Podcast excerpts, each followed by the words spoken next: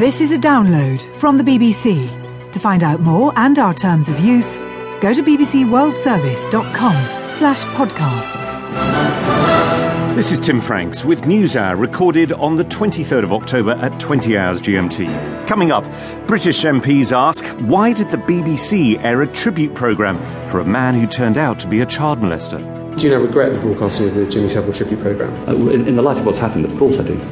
Yeah, and if you'd asked more questions at the time, maybe it never would have gone to air. Well, that's the question I've asked myself, and I was trying to find the right balance. Are the pundits right to say that Obama and Romney are talking the same language on foreign affairs?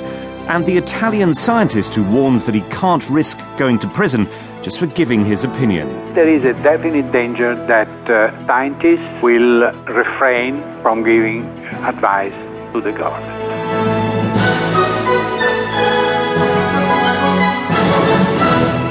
Rarely do people offer themselves up off their own bat to a cross-examination by members of parliament in Britain, or indeed any other country. But that is exactly what the boss of the BBC did today before a committee of Westminster MPs. George Entwistle was trying to staunch the torrent of outrage and incomprehension that has come with the scandal of the former BBC television presenter Jimmy Savile. Savile, who died a year ago, has now been exposed as a child abuser. His crimes weren't limited to the BBC. Other big institutions, such as the National Health Service, are holding their own internal investigations.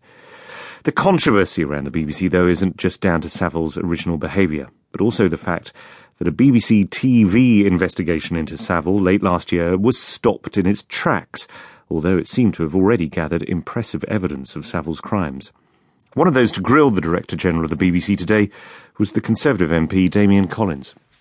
It seems extraordinary you were so relaxed about what was potentially such a serious situation and transpired to be. Well, I wasn't relaxed about it, but I was critically waiting for the vital piece of information. Do they have something they intend to go ahead with? Do you now regret the broadcasting of the Jimmy Savile tribute programme? In the light of what's happened, of course I do. Yeah, and if you'd asked more questions at the time, maybe it never would have gone to air. Well, that's the question I've asked myself, and I was trying to find the right balance. For me, this has been an issue in terms of accusations against me personally that's been both extremes of the same range. I've been accused of intervening, of getting the Newsnight investigation stopped out of a desire to protect the Jimmy Savile programmes, and I've been accused of not having shown enough interest in the Jimmy Savile programmes. I was trying to find the right place on that line, and the key thing I needed to know was, did they have something that they intended to proceed with, that they thought was good enough to proceed with?